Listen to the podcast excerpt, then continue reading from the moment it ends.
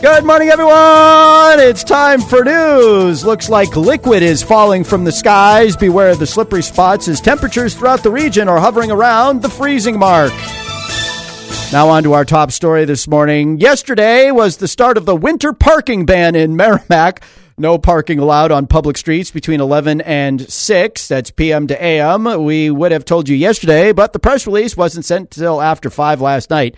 Merrimack Police Department offered its thanks in advance for helping to keep the town's streets safe during the winter months. Eversource business and residential customers continue to pick up their phones and open their doors to find individuals falsely claiming to be representatives or employees of the company. The scammers either threaten disconnection of energy service if an immediate payment isn't made with a prepaid debit card, or they use deceptive marketing tactics to mine for customers' personal account information among uh, along with a consortium of over 100 energy companies eversource is urging its customers to beware of scammers and to heed law enforcement's warnings.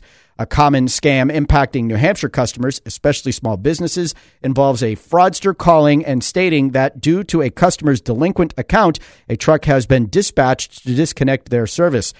Scammers usually demand immediate payment with a gift card or prepaid debit card, such as Green Dot MoneyPak, vanilla or Reloadit. Purchased from a local retailer to stop the disconnection, the scammers provide the victim with a phone number to call back when their prepaid debit with their prepaid debit card information. Eversource has worked closely with local retailers who sell prepaid debit cards to post warning signs at store checkout uh, counters, reminding people that energy companies will never request payment with a prepaid card. Quote, you're being targeted by a scammer if you receive a call demanding a hasty payment with a gift card, said Londonderry Police Detective Chris Olson.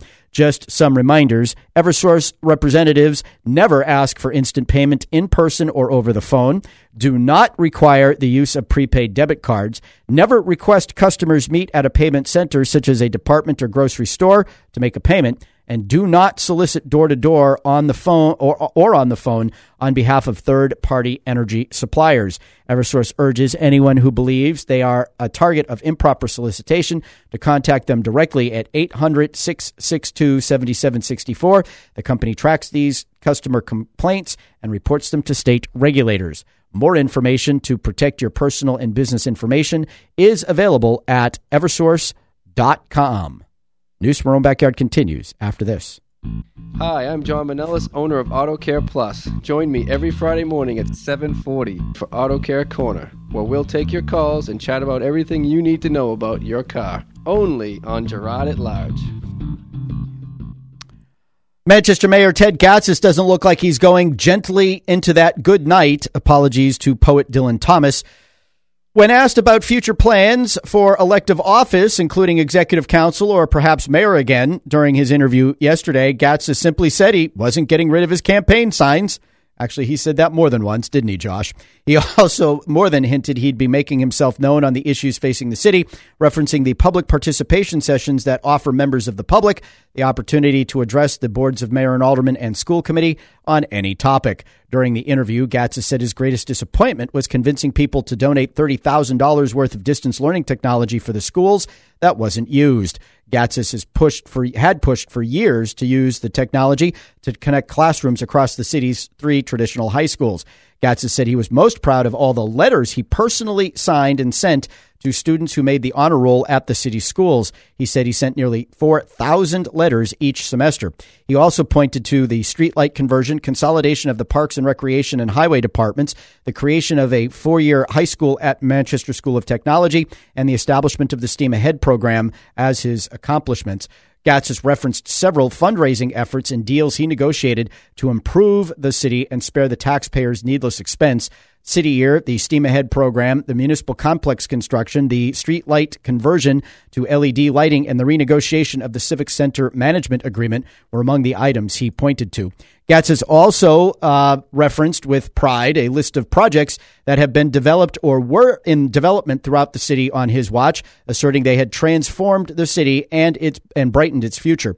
He made a particular point of highlighting Dean Kamen's ARMI project, saying he's fielded calls from several companies that want to locate in the city because of the biomedical technology initiative that is making Manchester its home. We've, uh, boy, pause. On to the next story. Well, we've got a correction or two to make to yesterday's report on Senate Bill 193, the Education Savings Account bill that will uh, that uh, was given an ought to pass recommendation by the Education Committee in the New Hampshire House of Representatives. The amended version has some quirks and changes that make the bill a very difficult piece of legislation that's now likely to head to a conference committee with the Senate if it passes the House.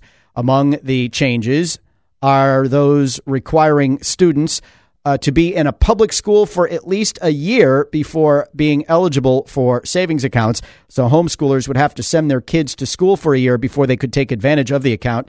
And parents with kids entering kindergarten or the first grade for the first time would have to complete those years before they could be eligible for the savings dollars. Income limits were imposed. Uh, so programs aren't uh, the programs not available to everyone. Schools chosen by parents would have to demonstrate that they're able to provide an adequate education for two consecutive years, whatever that means, and if they're private schools, be accredited by some regional agency. Oh, and there's a sunset provision in the bill that could pull funding out from underneath kids who are at the schools of their choosing. Gotta love that. Reminder our top story this morning the winter parking ban in Merrimack went into effect last night. Vehicles parked on town streets between 6 and 11 will be ticketed. If it snows, they'll be towed. That's right. Make sure you check your community's website for its winter parking rules. They will be announced right around now. Frankly, I've been waiting for Manchester's. I wanted to see, uh, but maybe maybe they're maybe they're so used to not enforcing it anymore that they're even ignoring that it exists, so they're not notifying anybody. yeah, I did say that. Try living in my neighborhood in the winter. That's news from the uh, from our own backyard. Throughout at large. Hour three is next.